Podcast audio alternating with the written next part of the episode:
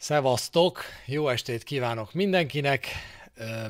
Nem könnyű elkezdeni ezt a mai streamet, több szempontból sem. Nemrég még, nagyjából 10 perccel ezelőtt úgy nézett ki, hogy csak egy szempontból lesz nehéz nekivágni ennek a mainak, mert semmi kedvem nincsen hozzá, de tényleg, és csak azért vágok bele, mert tudom, hogy jó erről beszélni, mert akkor az ember túl lesz azon a sokkon, amit az elmúlt pár napban átélt a kremonai vereség után, de aztán utána váratlanul előkerültek a gyerekek, akiket nehezebb volt leradírozni a pályáról, mint a mi csatárainkat hétvégén, illetve kedden, de most már rendben vagyunk, és egy-két váratlan feltűnés még várható a kapu előtt, de több szerintem már nem, úgyhogy belevágunk a 84. falka ösztönbe, elnézést a csúszásért azoktól a hősöktől, akik élőben vannak itt és figyelik a 84. falka ösztönt. Rengeteg meló van ma, és senkit nem akadályoznék abban, hogy válasszon a sporttelevízió csodálatos kínálatából, hiszen van darts, van darts kommentátor kameránk a mikróban, van kézi BL mérkőzés a mikróban, van, illetve kézilabda mérkőzés a mikróban, van klasszikó a Sport egyen, úgyhogy minden van ma este a Sport TV kínálatában.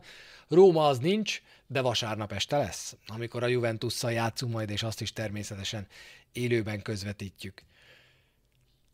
Azt is csak azért mondom el, mert ma sok szolgálati közlemény nem lesz, hogy ha tehetitek, meg ha jó fejek vagytok, és először vagytok mondjuk itt, vagy ezt még nem tettétek meg, akkor iratkozzatok fel a csatornára, mert hogyha mondom, akkor megteszitek, ha nem mondom, nem teszitek. Ez a nagyjából ez az el, elmúlt heteknek a tapasztalata. Fontos még, hogy rögtön előre tekintsünk, mert ilyenkor egy zacskó után ezt kell tenni, hogy jövő héten ugye én hétfőn este a Sors és Galuska fura fintora nyomán a Cremonese Sassuolo mérkőzést fogom közvetíteni. Méghozzá fél héttől, ami nagyjából úgy fél kilencig fog majd tartani, és az irodai wifi, meg az irodai hálózat az annyira nem szereti az élő közvetítéseket, úgyhogy az A-terv az az, hogy utána ott maradok az irodában, frissen láttam a Sassuolót, amelyik ugye a következő bajnoki ellenfelünk lesz majd a Juventus után, és beszámolok róla, hogy mit láttam, meg megbeszéljük a Róma Juventus-t. Ez az A-terv, hétfő este 9-kor a szokott időpontban, de ha tesztelem az irodai wifi-t, és majd hétvégén fogom tesztelni, és nem szereti a YouTube élőzést, akkor valószínűleg azt halasztani fogjuk, és lehet, hogy egy felvett falköztön lesz majd, vagy kedden reggel jövök majd kivételesen, ezt majd akkor még kitaláljuk, Szombaton tesztelni fogom, hogy mit bír az irodai wifi, és akkor majd kiderül, hogy hétfő este lesz-e falka ösztön, vagy nem. Emellett szintén fontos, hogy már egy kicsit izgulok is, mert holnap, vagyis péntek este, péntek délután egy Ronnie O'Sullivan interjút fogok majd készíteni, ami remélem, hogy nem lesz túlságosan sablonos, én nagyon fogok rá törekedni, és remélem, hogy ő is partner lesz majd ebben. Holnap 10, vagyis pénteken 10 exkluzív percet kaptunk, nem elsőként, sokadikként, úgyhogy izgalmas lesz, hogy mennyire lesz majd fáradt, meg mennyire nem. Én mindent megteszek, hogy, hogy ne legyen annyira ilyen fárasztó az interjú, inkább feldobja egy kicsit, és azt majd jövő héten láthatjátok a Sport TV felületein szerintem szerdán vagy csütörtökön. Jó ötlet Müller Csabitól, hogy hagyjam a francba a Cremonese Sasszólót, menjek le, húzzam ki a zsinort, dugjam be a laptopom zsinórját, és toljuk a Sport TV-ben élőben a falka ösztönt, de itt még nem tartunk. Na, Ennyit a kötelező körökről.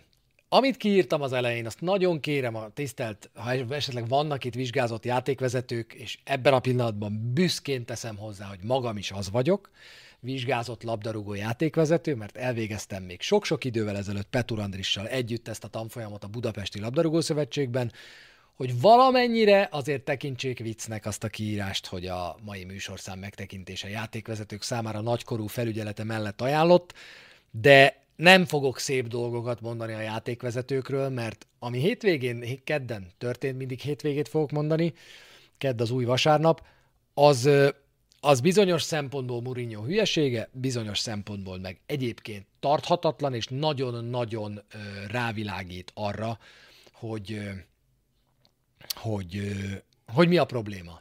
A labdarúgással, az olasz labdarúgással van-e probléma abban, hogy mennyire védjük a játékvezetőket, meg mennyire nem. Na, arra szeretnék kérni mindenkit, hogy a cseten köszöntsük akár, nem mondom, hogy szeretettel, de tisztelettel egymást, és ezt az ide látogató más szurkolóktól is kérem, ahogy mindig ezzel nem szokott probléma lenni, úgyhogy most se legyen, ha lehet. Na, kezdjük jó hírekkel, kezdjük jó dolgokkal. Kezdjük a, az Salzburg elleni visszavágóval.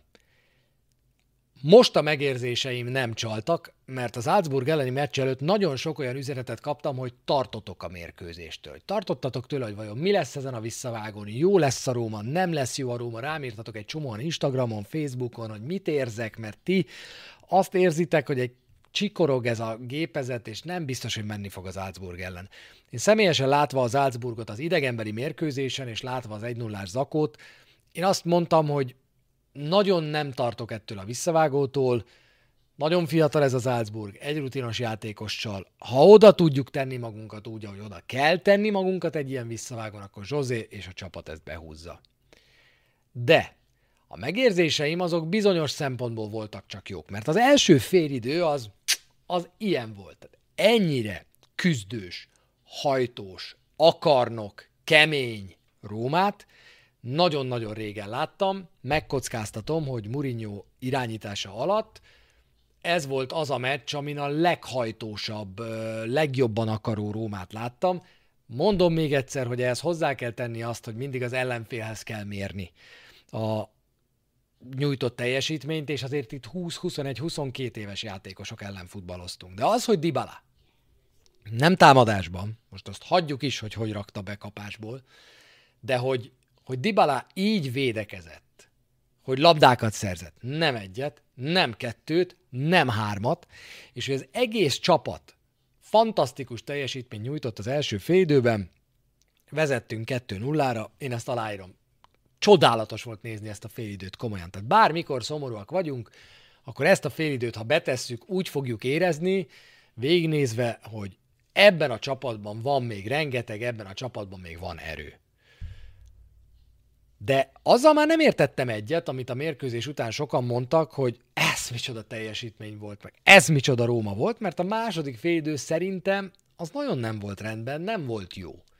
A második félidőben ugyanazt éreztem én, amit korábban is, alig nyertük meg a mérkőzésen a helyzetek versenyét, a kialakított helyzetek versenyét, igazából több helyzetet dolgozott ki az Salzburg a második félidőben, amelyekből, hogyha egy picit rutinosabbak, akkor simán szépíthettek volna, és akkor már hosszabbításra állunk. Szóval a második félidei teljesítménnyel én egyáltalán nem tudok kibékülni, nekem az nem tetszett. És egy picit azt éreztem, hogy olyanok vagyunk, mint szoktunk lenni, most túljutunk egy Salzburgon 2-0-val, és örömtüzeket gyújtunk, holott el kell menni majd mindjárt a Cremonézéhez, és tudjuk, hogy azon a mérkőzésen mennyi minden múlik. És szintén sokan írtatok rám a Cremonéz elleni mérkőzés előtt, és ott meg én a bajt éreztem. De elárulok nektek egy titkot, én tudjátok, kiben érzem mindig a bajt? Okerekében. Azóta, hogy Okereke megszivatott minket, még Venécia játékosként, amikor a bringa, bringa, bringa külsővel megnyerte a Venéciának Velencében a meccset. Meg ugye leixeltünk velük az olimpikóban, akkor is piszkosul kellemetlenek voltak. Aztán kiejtettek minket a kupából, jó, ott okereke csak csere volt. Szenvedtünk velük hazai pályán a bajnokság, valamiért én ettől az okereke gyerektől félek, mint a tűztől. Valahogy ez minket mindig, mindig a dolog rossz végére tesz és én tartottam nagyon ettől a Cremonéz elleni mérkőzéstől. Itt meg sokan biztattak engem, hogy nyugi-nyugi, meg lesz az, meg lesz az, és a végén rá is beszéltetek a legtöbben, hogy oké, okay, egy nehéz meccsen, egy kőkemény meccsen 3-2-re nyerünk, én ezt mondtam a végén, de tartottam ettől a mérkőzéstől. A két meccs között volt azért egy sorsolás az Európa Ligában, és az a sorsolás is olyan volt, mint ez, a, ez az időszak itt a mögöttünk hagyott időszak, ez a négy meccses ahogy korábban, pár résszel korábban mondtam, a legkönnyebb bajnoki időszakunk a szezon végéig, mert ebben az időszakban az ellenfelek összhelyezés száma az bőven 10 fölött volt, és jól indult, aztán rossz lett a vége. A sorsolás is ilyen volt, egy-két olyan csapat, amelyiket elkerültünk volna, az, az, az kihullott, de aztán a végén megérezted, hogy ó, itt azért erős csapatok maradtak, és aztán maradt a végére a Feyenoord, meg maradt a végére a Sociedad, és hát meg is kaptuk a Real Sociedadot, amelyiktől természetesen szerintem minden szurkoló jobban félt, mint a Feyenoordtól, mert ez egy nagyon jó csapat. Ez egy nagyon-nagyon stabil csapat, elől egy hatalmas nagy szörlottal, aki ráadásul ö, gyors is, mint a gép, és egyetlen egy dolog van, ami a Róma mellett szól nem mi vagyunk a párharc esélyesei, az az, hogy nem jó a formájuk. Az elmúlt időszakban döntetlenek, vereségek is jöttek náluk, és volt, egy, volt két piszkos új jó időszaka ennek a Sociedadnak a szezonban, de egyébként annyira nem jók. Az ilyen típusú csatárok ellen általában nekünk megy a játék, de azért ez egy kőkemény feladat lesz, és ki kell mondani, hogy nem a Róma ennek a párharcnak az esélyese. Ez a Sociedad egyszer legyőzte a Manchester United-et a csoportkörben, egyszer kikapott tőle, tovább tudtak menni abból a csoportból még hozzá simán, talán tudunk velük valamit kezdeni, és nincsenek jó formában, de nem mi vagyunk ennek a párharcnak az esélyesei. Ráadásul egy kőkemény sorozatban érkezik a, a, a Róma erre a mérkőzés párosra. Elutaztunk Kremonába, és egy jelenet ugrik be nekem azóta, hogy lefújták ezt a meccset, és nem az, amelyikre gondoltok, Murinyóról, meg Szerráról majd egy picit később beszélünk. Tudjátok, melyik az a jelenet? A mérkőzés, nem tudom, első öt percében történt, egy játék a bal oldalon, Pellegrini tökéletesen perdíti tovább a labdát, Vejnaldumnak nem kellene más tennie, annak a Vejnaldumnak, aki először kezd a Rómában, nem kellene mást tennie, mint élesen visszagurítani a labdát úgy, ahogy a 150-szer megtette Liverpoolban már, az érkező Belotti elé, aki két méterre a kaputól csont tisztán lőhetne az üres kapuba, és nem gurítja vissza a labdát, hanem keresztbe lövi a kapu előtt. Mindig ez a jelenet jár az eszemben, mert ha az a gól megvan, akkor az szerintem adott volna a csapatnak olyan magabiztosságot, hogy lehozzuk ezt a Cremonéze elleni mérkőzést.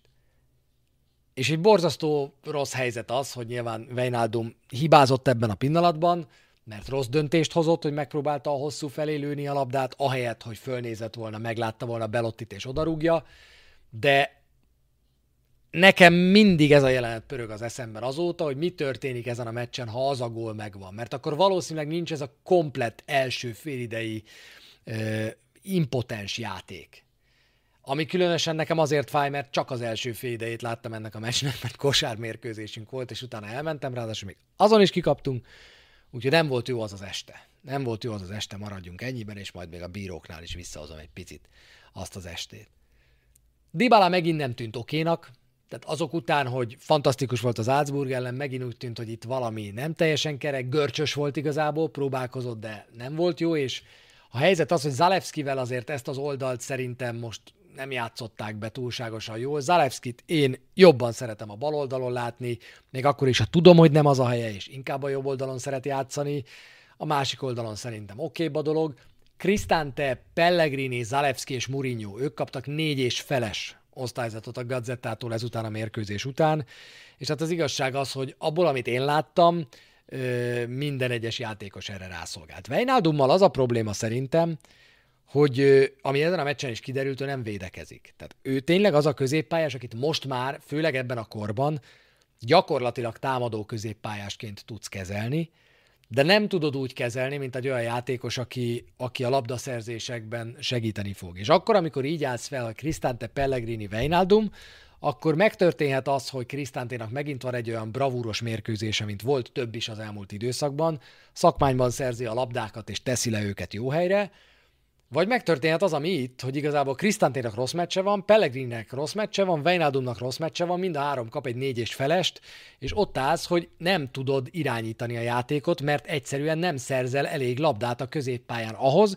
hogy aztán Pellegrini és Weinaldum képességeit ki tud használni. Ha nincs labdaszerzés, ha, ne, ha mélységben szerzel egyfolytában labdát a saját 16-osod előtt, akkor sose lesz annyi területe a középpályásaidnak, mint egy középpályás labdaszerzés esetén lenne, és ezen a meccsen én azt éreztem, hogy egyszerűen ne, nem, volt, nem volt elég súlyos a középpályánk. Plusz meghúzta a Cremonéze is azt, amit már sok ellenfél idén, beadták nekünk a saját gyógyszerünket, vagyis azt mondták, hogy neztek, drágáim, itt a labda, csináljatok vele, amit akartok. 66%-ban a Rómánál volt a labda ezen a mérkőzésen, mert azt mondta a Cremonéze, hogy ti nem jöttök, mi nem jövünk, az biztos, és ez a Rómának nem ízlik. Még egy dolog, hogy, hogy ilyen mérkőzéseken, és nem tudom, hogy milyen állapotban volt Ébrehem feje, De ilyen mérkőzéseken Belottit szerintem nem szabad kezdetni. Tehát amennyire van abban fantázia, hogy egy magasan letámadó, akár Láció ellen, a kezdő csapatban legyen Belotti, elvi szinten mondom, mert amíg egészséges Ébrehem, addig nyilván ő kezd, mert olyan minőségi különbség van a két játékos között, de egy rangadón, egy nehéz meccsen, ahol az lesz a dolgunk, hogy labdát szerzünk, és jöhet egy hosszú labda bármikor, amit támadni kell, ott sokkal jobban ki tudjuk használni Belotti adottságait, képességeit, mint egy ilyen mérkőzésen, ahol egyszerűen visszaáll az ellenfél a saját 16-osán belülre, jócskán, mélyen. Belotti meg próbálkozik ott a les határon nézelődni, meg időnként visszajön, kiharcol pár faltot, de azokkal a faltokkal is, amit kiharcol, csak lassul a játék. Míg amíg Temi Ébrahim jön vissza, addig ő sokkal inkább kihúzza magával az egyik belső védőt, nyit területeket, Belotti ezt, ezt nem, ne, erre nem képes. Belotti szerintem két dologban jó, a rakkolás, a nyomás, és, és az, hogy támadja az ellenfél les határát. Ezen a mérkőzésen, amilyen azért sejteni lehetett, hogy a Cremonéze, amelyiknek az egyik legalacsonyabb a védekezése eleve, és hát nyeretlen utolsó a szériában, nem fognak letámadni ellenünk, beállnak, mint a szög, odaadják a labdát, és aztán próbálnak ebből az előlévő gyors játékosaikkal, hosszú indításokkal kontrázni. Egyszerűen azt csináltak, hogy odaadták a labdát, kezdjetek vele valamit, amit akartok, mi lezárjuk a területeket, jöhettek itt akárhány, mi akkor se fogunk előre menni, elő van két gyors emberünk, rugdossuk nekik előre a labdát, aztán hajrá, majd lesz belőle valami, sőt három is, mert hogyha Sajju, Afenagian és Okereke is elő van, az már nem kettő, hanem három. Úgyhogy ez volt a mi nagyon nagy bajunk, hogy egy ilyen kellemetlen stílussal találkoztunk, és az első zicserünket, ami, ami azért nem volt zicser, mert egy passzra voltunk attól, hogy százszázalékos zicser legyen, vagy 90, azt nem tudtuk megcsinálni. És aztán jött a gól, ahol lehet vitatkozni, meg egyébként szerintem érdemes is lenne, csak a, a teljesítmény miatt nem vitatkozunk ezen a jeleneten. Twitteren megkérdeztem tegnap, hogy szerintem ez annyira, de annyira határeset, hogy, hogy ezt így, ha bárhol mutogatnák, hogy figyeljetek, itt van a kezezés határesete, akkor ez egy nagyszerű példavideó lehetne, hogy miért, rossz felé mutogatok, mert nem voltam soha rendező, hogy miért ez az eset az, ami a totális határeset szerintem 2023-ban.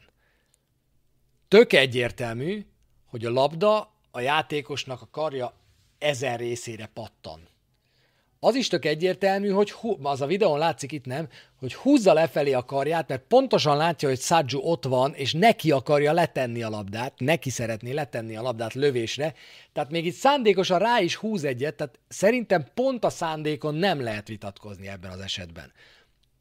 Teljesen egyértelmű, hogy az, hogy ő melle karral ér a labdához, az teljesen szándékos, mint ahogy még a leütés iránya is teljesen szándékos hogy hol éri azt a kart a labda, hogy lehet-e egyáltalán kezezést adni erre, na ennek szerintem pont ez a határesete.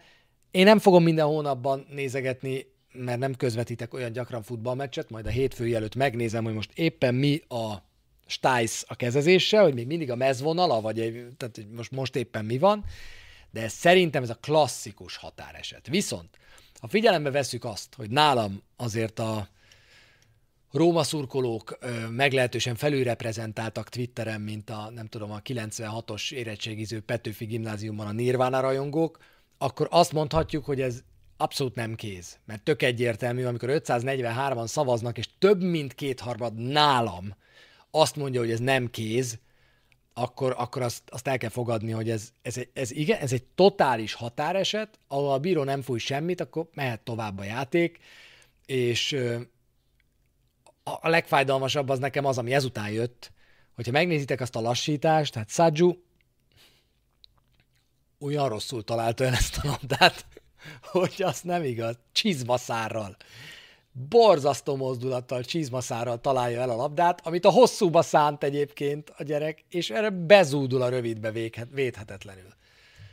Hú, de borzasztó mérges volt, amikor megláttam az első lassításokat, és a Marci is kiemelte meg mindenki, hogy hát ez nem biztos, hogy feltétlenül így akarta. Hát baromira nem. Baromira nem így akarta, szerencsétlen. Ez van.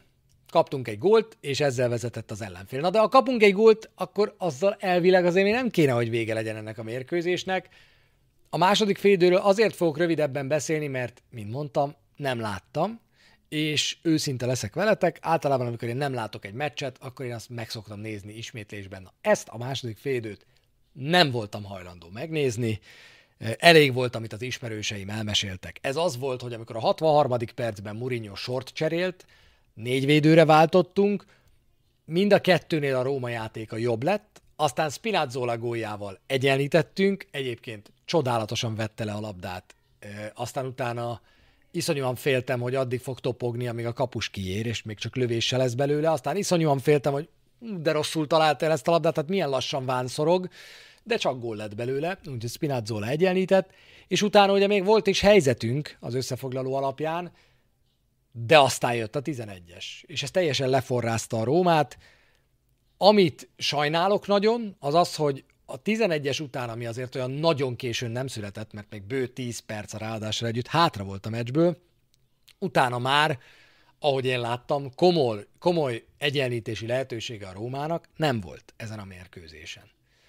A 11-esről meg annyit, hogy Rui Patricio rosszul jött. És Rui Patricióról a múlt héten nagyon sok olyan statisztika látott napvilágot, ami sokkal határozottabban erősített rá az általam csak így, ahogy Török Péter mondta, mindig Staniol papírba becsomagolt mondandóm volt az, hogy, hogy hát nem biztos, hogy Rui Patricio olyan ebben a szezonban, mint az előzőben volt.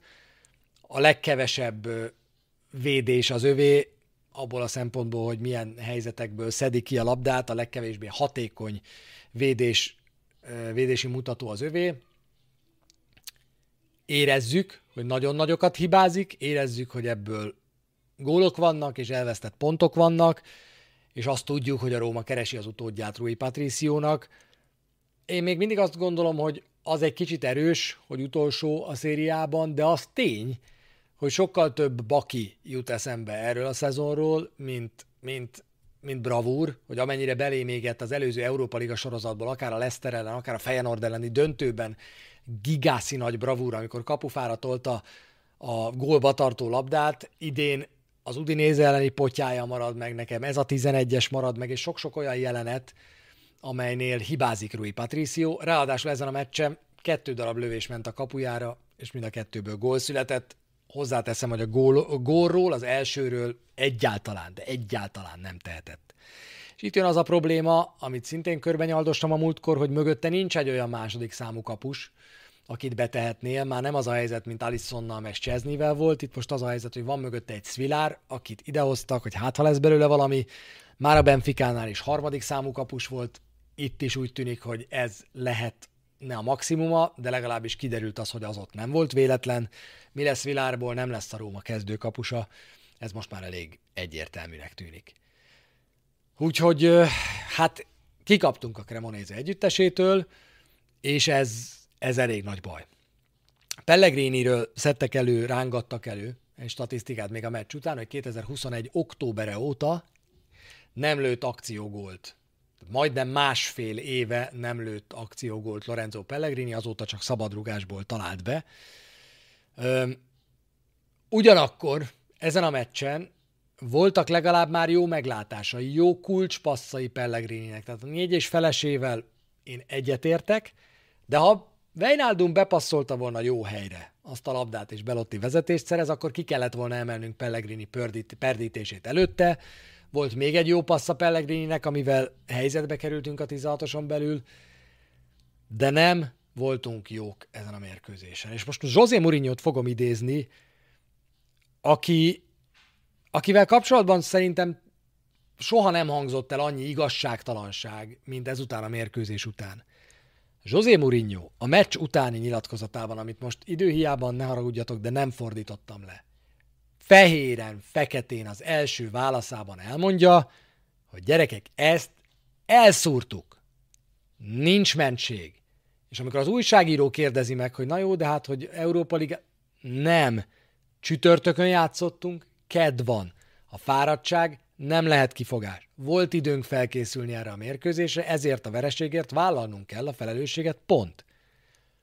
Mi történik a sajtóban? Elkezdenek rákérdezni a bíróra, elkezdenek rákérdezni a balhéra, majd mindenki azt mondja, hogy José Mourinho már megint csak a balhé, meg már megint ő akarja vinni a szalagcímeket, és nem ismeri el a felelősségét, és a bíróra tolja.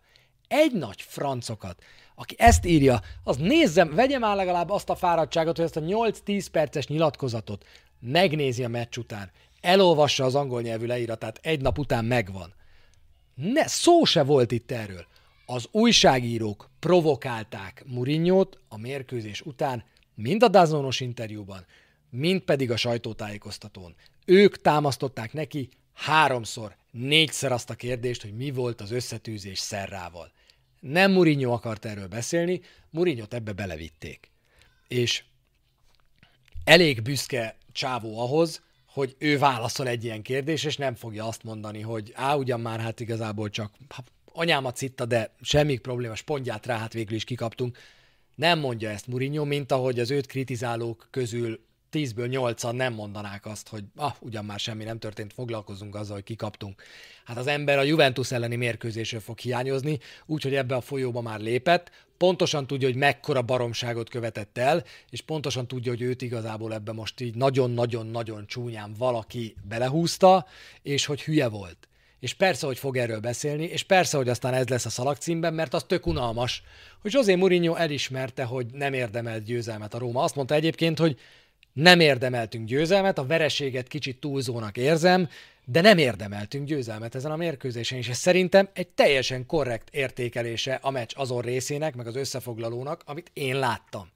Tehát megint az van, hogy elő lehet venni Murinyót a csapat teljesítményért, persze, de ne azért vegyük elő, ahogy nyilatkozott, mert totálisan korrekten nyilatkozott ezután a mérkőzés után José Mourinho. Ettől még persze megszívtuk, és ez a csapat felelőssége, és az ő felelőssége, mert abból a 12 pontból, amit én itt nagyon-nagyon-nagyon fontosnak tartottam, és azt mondtam, hogy legalább 10 ebből legyen meg, lecsében pedig már megvolt az apró bukta, amivel 10 lehetett volna, hát ebből lett 7. Ami azt jelenti, hogy ezen a négy meccsen, amelyen 15 fölött volt az ellenfelek átlag helyezés száma, nemhogy két pontot nem szereztünk átlagban, mert az 8 lett volna összesen, hanem annyit se, 7 lett összesen ebből a négy mérkőzésből, és ez nagyon-nagyon-nagyon sokba kerülhet a szezon végén. Kettő pont előnyünk lett volna a BL helyeken, hogyha ez a meccs megvan. Ez a kötelező meccs megvan. Ehelyett most, ugye négy pont lett volna, ha a Lecce ellen is győzni tudunk, ehelyett most egy pont hátrányban vagyunk már, és lecsúsztunk a BL helyekről, ami kötelezővé teszi az előttünk álló rangadók megnyerését. Tehát, hogy itt, itt nincs mese, ha nem tudjuk megverni a Juventus-t, ha nem tudjuk megverni a Lációt, akkor ennek a negyedik helynek harangoznak, megint ott leszünk az ötödik, hatodik helyen, méghozzá masszív ponthátrányjal, nézegethetünk hátrafelé, hogy basszus, itt egy zebra, mert már ott lesz mögöttünk a Juventus, nem lehet ilyet játszani ezt az esélyt eljátszottuk, hogy bukhassunk egy rangadót, és ne legyen rajtunk akkora a nyomás a válogatott szünetig. Így most nagyon nagy lesz a nyomás. A Juventus nagyon jó formában van, az előző 7 tét meccséből megnyert 6-ot, 9 pontra vannak tőlünk.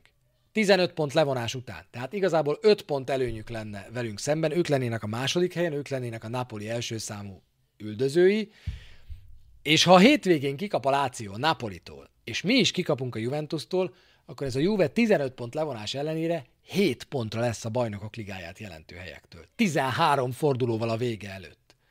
Hát ahogy Kéri Andris mondta a Liga favoritában, mennyire árazza ez be a többi csapatot? Hát borzasztóan. Tehát az, amikor egy Juventus szurkoló ezen felháborodik, hogy hát basszus, milyen ez az olasz bajnokság, Múlt héten vontak le tőlünk 15 pontot, és már megint ott loholunk a nyakukon, de ez történik. Hét meccsből hat győzelem, egy döntetlen, az Európa Ligát is beleszámítva, ez a Juventus formája. Nagyon-nagyon nehéz mérkőzésünk lesz hétvégén. Akkor is, hogyha van Dybala, akkor is, ha visszatér Smalling, egyébként Smalling is nagyon hiányzott ezen a meccsen, úgyhogy azonnal szerződés hosszabbítani vele valahogy vagy bárhogy. És jönnek a Juventusnak rangadók, tehát nem csak ellenünk játszik majd a Juventus, hanem ugye a következő körbe játszanak velünk, két fordulóra já, rá játszanak az Interrel, arra két fordulóra rá pedig játszanak a Lációval. Tehát ha Juve ezeken a mérkőzéseken oda teszi magát, összeszedi magát és ezeket behúzza, akkor a Juventus ott lesz a nyakunkon. A 15 pont levonás ellenére. Borzasztó hogy, hogy ebből a négy meccsből nem sikerült egyszerűen többet kihozni, és nem tudom, hogy a, amiatt lett ez, mert az Salzburg elleni visszavágó, a kinti vereség miatt nehezebb lett, egyébként nem hiszem. Egyszerűen ebbe a meccsbe ez a csapat bele kényelmesedett. És amit én nem láttam, nem, amire én nem számítottam, Murinyónál az pont ez. Hogy, tehát, hogy ő az, aki van olyan kemény tökű, hogy bemegy az öltözőbe, és el tudja azt érni, hogy ez a bizonyos borzasztó Róma háromszög, ez a tudod, a csalódott vagyok, elkezdek reménykedni, nyerünk, csalódott vagyok, vagy kikapunk, csalódott vagyok háromszög, hogy ez ne, eh, ne legyen probléma. És tök mindegy, hogy a Juventus most még megbüntetik 5 ponttal, 10 ponttal, 20 ponttal, vagy mi történik velük. Halálosan kellemetlen, hogy ott lesznek már megint a nyakunkon, és jó formában vannak, és tök mindegy, mert hogyha elveszítjük a Láció és a Juventus elleni meccseket, akkor nem leszünk negyedikek. Úgy, hogy a Juventus 15 pont büntit kapott. Még az is benne van, hogy az utolsó fordulókban már nem lesz esélyünk a negyedik helyre. Azért csoda lenne, ha Láció így, hogy ennyire ugyanazok játszanak náluk a konferencialiga mérkőzéseken is most már, meg a bajnokságban is, és szinte senkit nem cserél ki a kezdő 11-éből Szári, Csoda lenne, ha a Láció ezt végigbírná, de nekik is volt most már két gyengébb periódusuk, és úgy tűnik, hogy kijöttek ebből. Úgyhogy ez nagyon nem volt jó. Azzal nem értek egyet, hogy az első 10 perc után lehetett látni, hogy ebből semmi nem lesz, mert végül is egy-egynél volt még helyzetünk, de az aggasztó, hogy a Róma ebben a, a szezonban nem nagyon tudja megfordítani a mérkőzéseit hátrányból. És igen, a Napoli az egyetlen csapat, amelyik nagyon jó formában van, a Milán botladozik, az Inter botladozik, a Láció botladozik, a Juve botladozik néha, most éppen nem, de, de hát tegyétek a kezeteket a szívetekre, mennyire tartjátok valószínűnek azt, hogy ez a Róma kevesebb pontot fog elvesztegetni a hátralévő fordulókból, mint az Inter vagy a Milán. Én azért ebben egyáltalán nem vagyok biztos. Össze kell szedni magunkat, és a Juventus ellen nyerni kell, és Senkinek semmi kétsége ne legyen. Ha a Juventus megverjük, hurrá hangulat lesz itt hétfőn, ott leszünk majd megint vagy a, valószínűleg a dobogón, mert a Láció ki fog kapni, és majd vért iszunk a derbi előtt, hogy el kell kapni a tökeiket, és akkor minden rendben van. Csak annyira olcsó lett volna ezt a helyzetet elkerülni, annyira pici energiabefektetésbe került volna a Cremonéz elleni meccset komolyan venni, behúzni, és ott állni az élen úgy, hogy azt mondhatjuk, hogy ha Juve ellen x nem történt semmi. Ehhez képest most meg itt szívunk. És próbáljuk kitalálni, hogy hogy tudunk úgy csakkozni a rangadókkal, hogy mégiscsak jó legyen. Általában ennek rossz, rossz vége szokott lenni. De hogy vagyok én optimista? Egyáltalán nem vagyok optimista. Ráadásul a Juventusba visszatért Pogba, hát aki bármit látott a Torino elleni mérkőzésből, az tudja, hogy ha nem sérül meg Pogba, hogyha végig tudja játszani a szezont, akkor a Juventus játéka ebben az olasz bajnokságban dimenziókat lép előre, úgyhogy nagyon kemény sorozatunk kezdődik. Az olimpikóban játszanak majd 8 nap alatt ugye 5 mérkőzést, köztük egy rögbi meccset, ami után egy nappal jön majd a Róma Sassuolo meccs. Az egyetlen egy pozitívum, hogy a következő három meccsünket, következő öt meccsünkből négyet, ha a Sociedad elleni el párharcot is ide veszem, az olimpikóban játszuk majd. Ez az egyetlen egy pozitívum, hogy nem nagyon kell uh, utazgatni. Na, és akkor most veszek egy mély levegőt, és vágjunk bele a Mourinho versus Serra témába, aminek a címe a mai adásra az lett, hogy mit mondhat egy bíró. Itt a tabella egyébként, ha valaki meg akarja nézni, ne 65 a Napoli, az már bajnoki cím, Inter 47, Milán 47, Láció 45, Róma 44. Atalanta 41, ugye ők is botladoznak, ők róluk el is feledkeztem egy picit, és már ott van a Juve 35 ponttal, ne is nézegessük ezt tovább. Szóval Mourinho és Serra. Van itt valaki, aki nem tudja, hogy mi történt a 46. perc, 50. másodpercében Cremonában, mert az nagyon gyorsan jelentkezzen. Az történt, nem akarom elmesélni a történetet, mert szerintem mindenki tudja, hogy José Mourinho épp hogy amikor elkezdődött a második félidő, akkor a kiállítás sorsára jutott. 45-50-nél egyszer csak megállt a játék, Primo Fortunato, Juvent, mai Juventus szurkoló, címzetes Juventus szurkolónk kedvéért mondom. Képzeld el, hogy megállt a játék, és egyszer csak azt láttad, hogy Piccicini játékvezető, vagy Piccinini, már nem tudom, én máshogy hívtam hét, hét közben, de hasonlított rá, kiállította piros lappal José Mourinho-t. És ez a jelenet nem fura, hiszen harmadszor történik ez meg Mourinhoval, de a körülmények azok már egy elsőre furcsák voltak, mert ha félidőben volt balhé, akkor igazából a második félidőre már Murinyót ki se engedték volna, hogyha rátörte volna a bírókra az öltöző ajtót. 45-50-nél meg miért állítják ki José Mourinho-t? Mit mondott az 50. másodpercben, ami miatt kiállítják José Mourinho-t? Ez úgy fura volt. És mielőtt még aznap este kijöttek volna a hírek arról, ezt még láttam, amikor mourinho kiállították a második félidő elején, mielőtt kiállították volna, mondom, nekem ez a Serra név ez ismerős. Ki ez a csávó? Kicsit utána néztem a negyedik játékvezetőnek, ezen a meccsen ő volt a negyedik játékvezető, és állítólag ő szólt a vezető játékvezetőnek, hogy állítsa ki mourinho Ez a Serra, erről az emberről két jó dolgot tudok elmondani. Az egyik az, hogy velem egy évben született, 1982-ben, csak ő ilyen óvodás szeptemberi, én meg komoly felnőtt áprilisi vagyok. A másik pedig az, hogy volt egy nagyon emberi pillanata, amire biztos vagyok benne, hogy mindenki, aki itt van, emlékszik. 2022, puskáztam január 17-én, tehát bő egy évvel ezelőtt, amikor a Milán Spezia bajnoki mérkőzésre talán sokan emlékeztek, Ott történt az, hogy támadott a Milán, Rebic passzolt Messiashoz a 16-os előterében, Rebicet felrúgták, a játékvezető azonnal szabadrúgást ítélt, pedig a labda eljutott Messiashoz, aki berúgta a labdát a hálóba. De mivel szólt a sípszó, nem lehetett megadni a gólt. Mindez történt egy-egyes állásnál, a Milán ezzel vezetett volna az utolsó percekben, ezután a Milán még lőtt egy kapufát, Ibrahimovic talán fejelte, és Provedel tolta a lécre, az biztos, és a 96. percben egy ellentámadásból a Spécia megszerezte a mérkőzésen a győztes gólt. Tehát igazából ez a gigászi játékvezetői hiba, amit Serra elkövetett, ez a Milánnak három pontjába került, és akár, bár kiderült később, hogy ez nem így van, de akár a bajnoki címébe is kerülhetett volna. Ez egy olyan komoly hiba, ez, ez a legkomolyabb hiba, Szerintem a műhibán kívül, amit egy játékvezető elkövethet. Nagyon rosszkor történt vele, nagyon befolyásolt egy fontos mérkőzést, az egyik bajnok esélyestől vette el pontokat. Minden, ami ilyenkor összejátszhat valaki ellen, az összejátszott ezen a mérkőzésen Szerra ellen. És ekkor száműzték is, januártól a mostani szezon elejéig, augusztusig nem is vezetett mérkőzést az Áligában. És ebben a szezonban kapott két hát nagyjából jelentéktelennek mondható meccset, Empoli Verona és Udinese Empoli. Ezt a két mérkőzést vezette, és többször volt negyedik játékvezető a mérkőzésen, vezetőbíró ezen a két mérkőzésen volt, és itt most negyedik játékvezetőként működött közre. De a lényeg az, hogy parkolópályán van az ő pályafutása, amitől biztos, hogy egy kicsit feszültebb, mint, mint az megszokott. És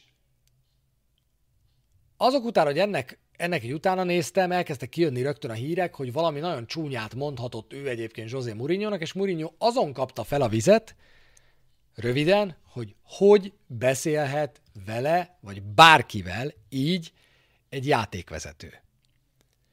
És elkezdtek előjönni a felvételek arról, hogy igazából mi is történt Mourinho és. Emozionale sono, però pazzo no. Non sono pazzo. Eh, per avere una reazione del modo come io ho, valami nagyon ho avuto, itt mond neki még egy nagyon um. Bisogna sapere, bisogna capire se posso fare qualcosa dal punto di vista legale.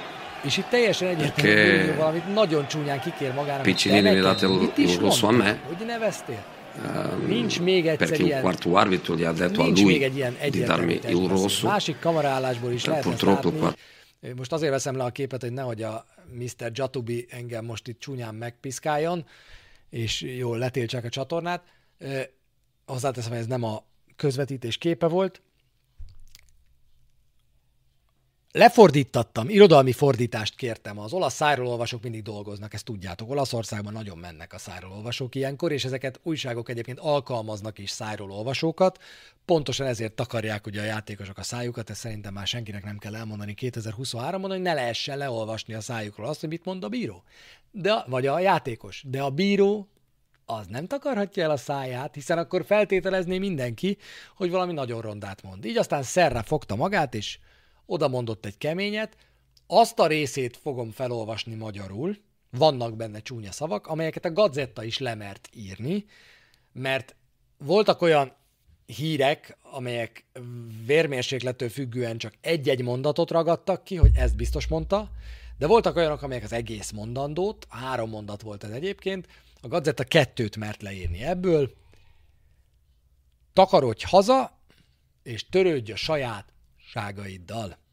Ezt biztosan mondta a játékvezető José mourinho ez elég egyértelműen leolvasható volt a szájáról. Ami még előtte volt, az meg még ennél sokkal csúnyább, hogy körbemutatott a stadionban, hogy téged itt ma mind segbe. Ezt is mondta állítólag. A videófelvétel alapján, a leírtak alapján, a játékvezető gesztikulációja alapján szerintem teljesen egyértelmű, hogy itt Szerra valami irgalmatlan rondát mondott Murinyónak. Tehát Murinyó nem csak azért mondom, mert elmondta, hanem azért is, mert ez így van, totálisan emocionális, nagyon gyakran forrófejű, de nem teljesen hülye. Tehát egy Juventus elleni mérkőzés előtt, egy meccs 46. percében, amikor ő egyébként egy faltot reklamált, amit Kumbullával szemben követtek el, és állítólag utána kezdte neki a játékvezető ezeket a szavakat mondani, hát nem teljesen hülye, hogy kiállítassa magát, és ezután az eszmecsere után, amit már nyilván kikért magának Mourinho, miután kiprovokált belőle, biztos vagyok benne valami nagyon rondát a játékvezető, tehát hogy le, ő is leszozta a másikat, abban százszázalékig biztos vagyok. De ki ne tenné ezt? Könyörgöm. Ki ne tenné ezt?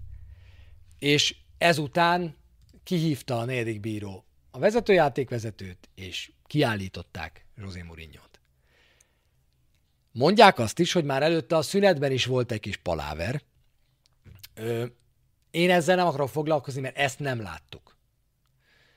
Viszont azt, azon tényleg nagyon-nagyon komolyan el kellene gondolkoznia minden egyes sportvezetőnek, hogy a játékvezetőket lehet védeni egy bizonyos pontig. Tovább megyek, kell védeni egy bizonyos pontig. Miért kell védeni a játékvezetőket? Azért, mert egy olyan munkájuk van, amelybe bele van kódolva, csúnyán mondva, amelybe kódolva van a hiba, hibázni fog minden játékvezető, hol kisebbet, hol nagyobbat a pályafutása során. Láttunk már olyan játékvezetői pályafutást, amelyik erre ráment, mert éppen nagyot hibázott a bíró, mert rosszkor nem nézett oda, valami balszerencsés körülmény miatt. És hány olyan bíró van, amelyik csak szerencsés, hogy nem követel ilyen hibát egyébként pályafutása során. Amellett a sebesség mellett, ami mellett most a futball zajlik, egy csomó hibát már el lehet nézni, szerintem. Ezért is jó, hogy van VAR, szépen lassan mindenki megbarátkozott vele egyébként. Én ebben a szezonban már sokkal-sokkal kevesebb panaszt hallok a varra, nem hetente beszélgetünk a varról. Mi is elfogadtuk, hogy vannak bizonyos döntések, amelyek a játékvezető döntései, lást kezezés az első gól előtt.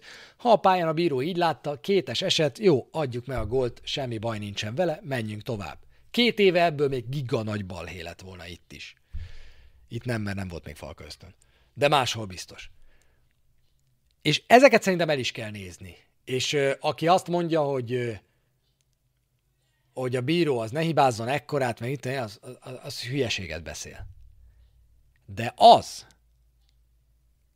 hogy egy játékvezető hozzájáruljon ahhoz, adott esetben szándékosan, de akár szándék nélkül, hogy egy feszült helyzet még feszültebbé váljon, na ez egy olyan megbocsájthatatlan játékvezetői hiba, hogy Szerrát egy évre el kellene tiltani. Vagy most már örökre, mert öreg, hibáztál egyet, amilyet mindenki hibázhat, de bitang nagy hiba volt, megkaptad a lehetőséget utána rá fél évre újra, de ilyet nem, le, ilyet nem lehet csinálni.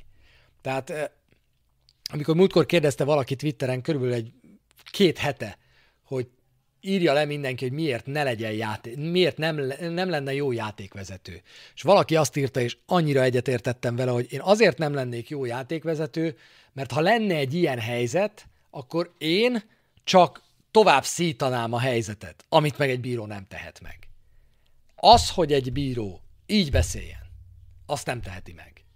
Az, hogy egy bíró az, hogy a bírók időnként visszaélnek a hatalmukkal, azt szerintem teljesen egyértelmű. Vannak olyan bírók, pontosabban, akik időnként igenis visszaélnek a hatalmukkal.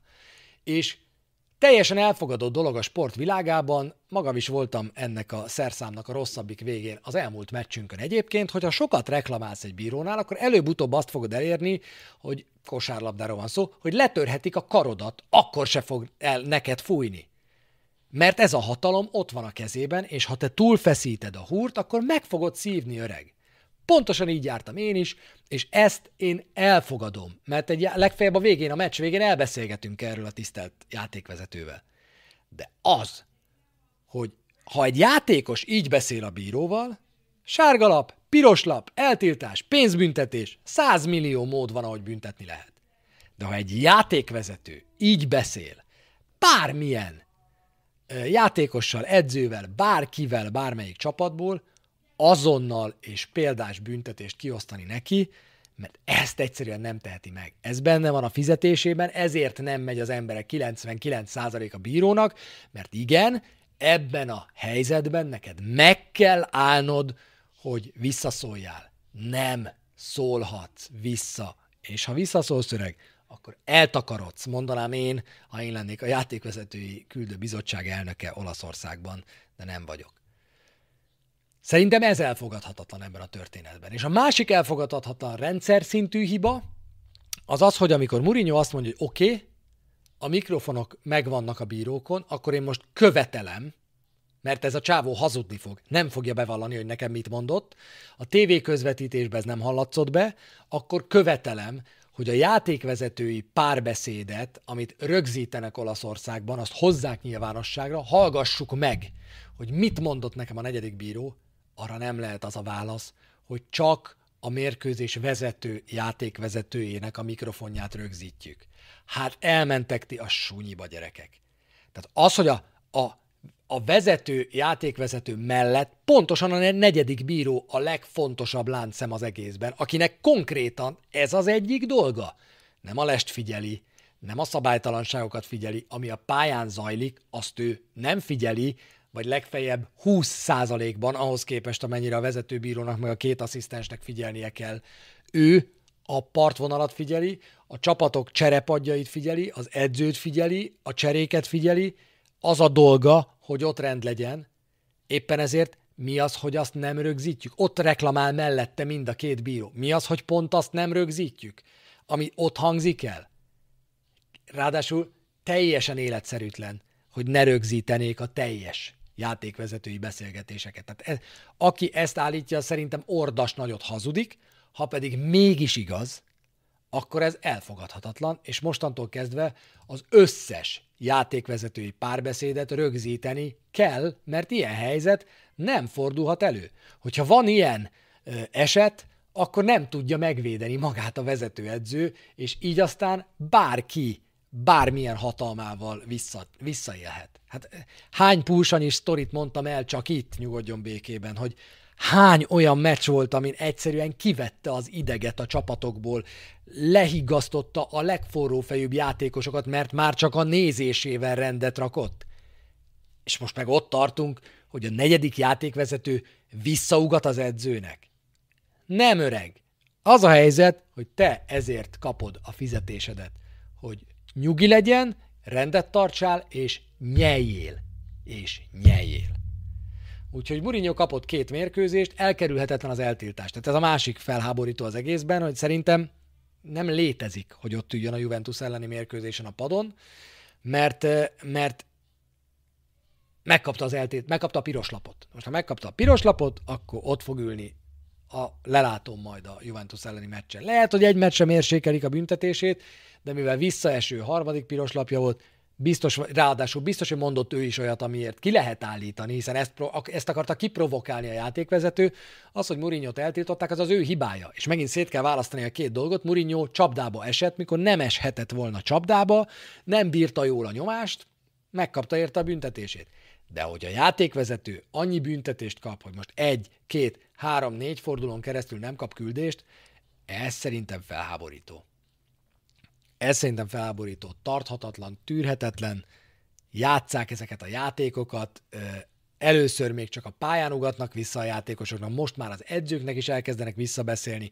Azt a bírót, amelyik visszapofázik, azt elküldeni legalább egy szezonra a francba, mert teljesen alkalmatlan a feladatára.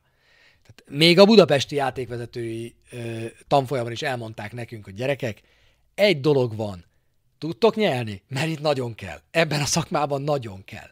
Nem pofázhatsz vissza. Ennyire egyszerű. Ez első számú szabály játékvezetőnél. Te kell, hogy legyél mindig a leghiggadtabb a pályán. És ha ezt te nem bírod, akkor arra van a kijárat. Na, ö, és emiatt háborított fel egy-két esetben a, a visszhang is ezután a mérkőzés után, mert itt tényleg nem arról volt szó. Tényleg nem arról volt szó, hogy Mourinho erről akart beszélni a meccs után, akart a francot. Háromszor kérdezték meg az embert erről. És persze, hogy el fogja mondani egy idő után, hogy és akkor arról még nem is beszélek, hogy az ember torinói, és a Juventusszal játszunk a következő körben. Más kérdés, hogy Torinóban ki szereti a Juventuszt egyébként, mindenki a bikáknak szurkol, de mindegy. Nem, egyszerűen nem Mourinho akart erről beszélni, hanem kiprovokálták belőle ezeket a mondatokat. Mourinho jelenléte szerintem eléggé fontos a vasárnapi derbin, meg bármelyik Róma mérkőzésen, de Primo Fortunato legyen neked igazad, mert Salvatore Foti visszatér erre a mérkőzésre, Mourinho első számú segítője, akinek február 28-án járt le az eltiltása, vele meg olyan nagyon nem szoktunk szívni, főleg rangadókon, úgyhogy azt javaslom, hogy legyen neked igazad, Primo Fortunato. Utolsó rovatunk egy új rovat, amit nem tagadom, loptam, a No Dunks című NBA podcastből. Ide fogok hozni mostantól minden héten rövid híreket és plegykákat, amiket a csapattal kapcsolatban összegyűjtök. Itt hívom fel mindenki figyelmét, hogy küldhettek is nekem ilyeneket, legfőképpen Discordon a Falka Ösztön téma alatt tudjuk ezeket gyűjteni. Bármilyen hírt, plegykát, statisztikát láttok a Rómával kapcsolatban, azt küldjétek be oda, és akkor megbeszéljük a Falka Ösztönben, hogy ez hír, vagy nem hír. Híre például, hogy Quadrádót beajánlották az emberei a Rómához. Ugye Quadrádó szerződése lejár majd nyáron, és ingyen igazolhatóvá válik a Juventusból. Hozzáteszem, borzasztóan, borzasztóan magas a fizetése, borzasztóan magas a fizetése, de ez a hír, ez ma, ma délután, ma délután látott azt hiszem napvilágot. Én azt gondolom, hogy ez nem hír. Azt a fizetést, amit Quadrado kér, azt nem fogja megadni neki az AS Róma, ebben szinte, szinte biztos vagyok. Máshol sokkal jobb pénzt fog majd kapni, és szerintem Quadradónak lesz még kérője, az se kizárt, hát bár ahhoz lehet, hogy már öreg, hogy egy Premier League csapat több pénzért elvigye, majd meglátjuk, hogy, hogy hogy lesz ez. Én nálam ez semmiképpen nem hír. Semmiképpen nem hír. Következő hírünk, hogy Emiliano Martinez lehet a Róma kapusa. Hát, gyerekek, én nem szeretném, hogy ez így legyen. Szerintem nem igazolunk könnyen a Premier League-ből, ezt már többször elmondtam, levitézlet játékosokat szoktunk onnan igazolni, vagy pályafutásokat újra rúgni kívánó játékosokat szoktunk onnan igazolni mondjuk 10 millió, 10 millió euróért, szerintem ez kamu. Tehát ez, ez, ez ne, én nem, nem is szeretném, hogy igaz legyen. Nem is, nem is szeretném, hogy ez igaz legyen. Hír vagy nem hír, hogy Zanioló pályára lépése után kapott másfél millió euró bónuszt a Róma. Na hát figyelj, szerintem ez hír egyébként, mert elég vicces, hogy az eredeti 15 millió eurós árhoz jön hozzá ez a másfél millió euró. Úgy kötötték meg a szerződést, hogy az első pályára lépése után kaphass, kap másfél millió eurót a Róma, és mivel ez így bónuszként kerül könyvelésre, ezért az Inter ebből pont annyit kap, mint amennyit én, vagy amennyit ti kaptok. Hír vagy nem hír, hogy Dibalának 2025-ig szóló szerződés hosszabbítást ajánl a Róma, méghozzá azért, mert el akarják tüntetni a szerződésében lévő 12 millió eurós kivásárlási árat, ami olyan alacsony, hogy beleremegek. Olasz csapat esetén pedig azt hiszem, hogy csak 20 millióra nő ez a díj, tehát még az sem lehetetlen, hogy ezt bármelyik olasz csapat mondjuk kifizesse Dibaláért. Na most erre nagyon szomorúan mondom azt, hogy szerintem ez egyelőre nem hír, mert én most kizártnak tartom, hogy ebben a pillanatban szerződést tudjunk hosszabbítani Paulo Dybalával. Ezek között a körülmények között ö, nem fogunk. Ha itt most lett volna még három győzelem, megverjük a Juvét, megverjük a Lációt, lehetett volna egy olyan delíriumos pillanat, hogy,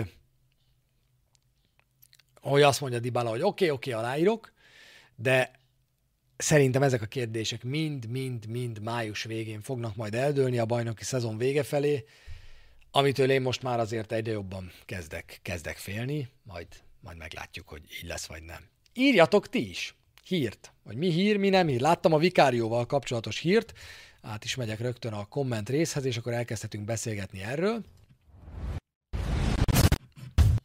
Láttam például a vikárióval kapcsolatos hírt, hát abból nagyon szeretném, hogy hír legyen, hogy a Róma vikáriót igazolná le Rui Patricio helyére, de azért itt sorban állnak olyan csapatok, amelyekkel nem biztos, hogy versenyezni tudnánk. Stadion, írja a Szepesi Szabolcs, ott ugye hírek, azok főleg a Milánnal kapcsolatban vannak ebben a pillanatban, meg az Interrel kapcsolatban, a Gazetta az elmúlt napokban tele van a címlapján azzal, hogy ugye most már eldőlt, hogy nem akarja senki a San Siro-t, akkor most a Milán is villámgyorsan elkezdett új hely után nézni, és háromból fognak választani, és borzasztóan felpörgetik ezeket a megbeszéléseket, és mindjárt elkezdik építeni a stadiont, és igazából már készen is van. Iszonyúan elkezdte tolni a milánói illetőségű Gazetta azt, hogy már pedig ebből a milánói stadion projektből legyen valami. Szerintem ez meg tudja tolni a római stadion projektet is. Én, én tudom, hogy a Juventusnál ez nem így történt, hogy a Juve stadionjának felépülte, az nem robbantotta be egész Olaszországban azt, hogy oké, okay, akkor a Milánnak, az Internek, a Rómának, a Lációnak legyen saját stadionja, de ez lenne a következő lépés. Én abban bízom, hogy Milánóval együtt mi is átmegyünk. Voltak az elmúlt héten hírek arról, hogy ugye az önkormányzat akadékoskodik, van, aki mellette áll a projektnek, van, aki ellenzi, nem vagyok otthon olasz választási ügyekben, ezzel kapcsolatban egyetlen egy hír van, hogy a polgármester azt mondta, hogy ő mindenképpen szeretné, hogy a 2027-ben a Rómaui stadionja a századik évfordulón megnyithatná a kapuit. Ebben bízom, de ahhoz az év végéig le kéne tenni valamilyen alapkövet, vagy el kellene kezdeni ott a tereprendezés Pietráltában, ami nem, nem úgy tűnik, hogy megtörténne. Elvedi nem lenne rossz, írja Buga Misi, arra a plegykára vonatkozóan, hogy Mönchengladbach játékosa jöhetne a Rómába, de ha építkezünk kellenének azonnal bevethető emberek, az meg pénz. Ehhez egy másik hír ugrott be nekem, Misi, az, hogy Ébrehemet visszavinni a Chelsea, ami ezen a ponton szerintem nem plegyka ha a Róma újra kezdi, és erről érintőlegesen beszélgettünk, tehát tegyük fel azt, kezdjünk el barátkozni azzal a gondolattal, mert kell szerintem, hogy Dybala elmegy, Mourinho elmegy, itt marad Pinto, ja, ugye hát az aztán hír szerintem, hogy Mourinho azt követeli, hogy rúgják ki Tiago Pintot, majd ő lesz menedzser, csak adjanak mellé valami könyvmolyt, aki az Exceleket kezelgeti, majd ő intézi ezt a menedzseri dolgot, úgyis eddig mindenkit ő hozott ide. Ha nem lesz Mourinho, mert beint, és a vezetőség azt mondja neki, hogy neked itt nem lesz teljhatalmad, mert eleget sírtál már a sajtóban nekünk, és ezt én elég sokra teszem, hogy a vezetőség ezt nem fogja megadni Mourinho-nak, és beint, és távozik, akkor egy újjáépítés kezdődik, és nagyon körül kell nézni a pincében, meg a padláson, hogy kik azok a játékosok, akiket el tudunk adni. És ebben az esetben nem kizárt, hogy Temi Abraham távozik. Miért? Azért, mert a Chelsea borzasztóan tőkerős, ott van az a 80 milliós, milliós visszavásárlási ár, amit biztos, hogy sokalni fog a Chelsea, és alkudni akar belőle, de szerintem Ébremet nekik egy 60-asért vissza lehet adni.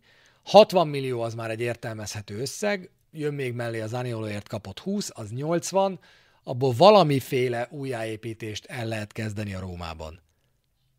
És ez elkerülhetetlen lesz szerintem, hogyha nincsen Mourinho. Elkerülhetetlen lesz, hogyha, hogyha nincsen, ha nincsen José Mourinho. És akkor, akkor újjáépítés kezdődik, nem tudom kivel, de újjáépítés fog kezdődni. Körülbelül Feri most az a helyzet, hogy én is annyira teszem az ő távozásának valószínűségét. Egy olyan 70 százalék, kétharmadra, kétharmad, egyharmad arányban mondom azt, hogy Mourinho ha így maradunk, és ne, tehát ha lesz top 4, akkor Mourinho marad, ha nem lesz top 4, akkor Mourinho megy. Én most ezt gondolom, de ki tudna olvasni José Mourinho fejében? Hát 45-0-0-nál még azt hittem, hogy végig a padon lesz majd a Cremonese ellen 45-50-nél meg fölült a lelátóra. A következő kérdés teljesen jogos, ebben lemaradásom van, de kisdobos becsület szavamra jövő héten pótolni fogom a kiküldetlen matricákat. Mindent elmentettem már egy táblázatba, de arra most nem volt időm, hogy én itt borítékozzak és küldözgessek. Vasárnap este, Róma Juventus, 20 óra 45 perckor. Nézzétek, hétfő este. Cremonese Sassuolo, kommentátor Szaniszló. 18 óra 30 perctől, és ha engedi a céges wifi, akkor utána lesz majd onnan falka ösztön, ha nem engedi, akkor pedig majd mondom, hogy mi lesz a megoldás jövő hétre. Mert a Juventus elleni mérkőzésről biztos, hogy a falka ösztönben fogunk először beszélgetni majd. Ha minden kötél szakad, akkor a Lega favoritában, de oda meg mi nem hívtak, úgyhogy majd azt, majd azt meglátjuk. Anubis, a te kérdésed teljesen jogos végezetül Murinyóval kapcsolatban, mert kirúgják, vagy hogy 2024-ig nyaráig van szerződése.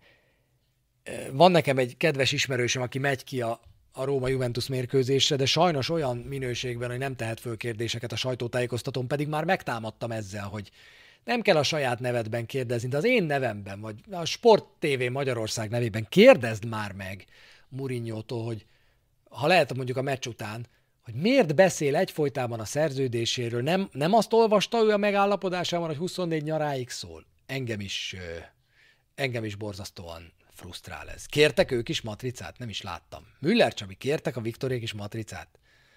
Hát akkor majd küldök nekik. Igen, és Sasdi Tomásnál pedig szerintem a válasz, hogy Mourinho arra hajt, hogy annyira kiakasztja a vezetőséget, hogy aztán egy idő után őt elengedjék és azt mondják, hogy na jó, figyelj, akkor végül is nekünk nem kell jövőre már sokkal többet fizetni, mert eddig ugye a Tatanem állta a fizetése egy részét, egészen most nyárig ez így van. Utána meg már nekünk kéne jó sok pénzt kifizetni Murinyónak. Én nem azt gondolom, amit valakitől olvastam, hogy Murinyó igazából a porhintésért kér el 8 millió eurót. Én ennél őt többre tartom, de, de azért benne van a, a pakliban az ő távozása. Na, köszi, hogy itt voltatok, ez volt a mai és lesz majd következő, és a Juventus ellen mindenki csatába, meszt föl, tévé elé ülni, társaságban, sört fogyasztani, irgalmatlan oda tenni magatokat, és borzasztóan szurkolni azért, hogy megnyerjük azt a meccset, mert higgyétek el nekem, ha azt a meccset megnyerjük, akkor csupa mosoly és boldogság lesz minden. Ha meg nem, akkor is lesz majd falka ösztő jövő héten, aztán kipanaszkodjuk magunkat. Jó éjszakát nektek, szevasztok, cső!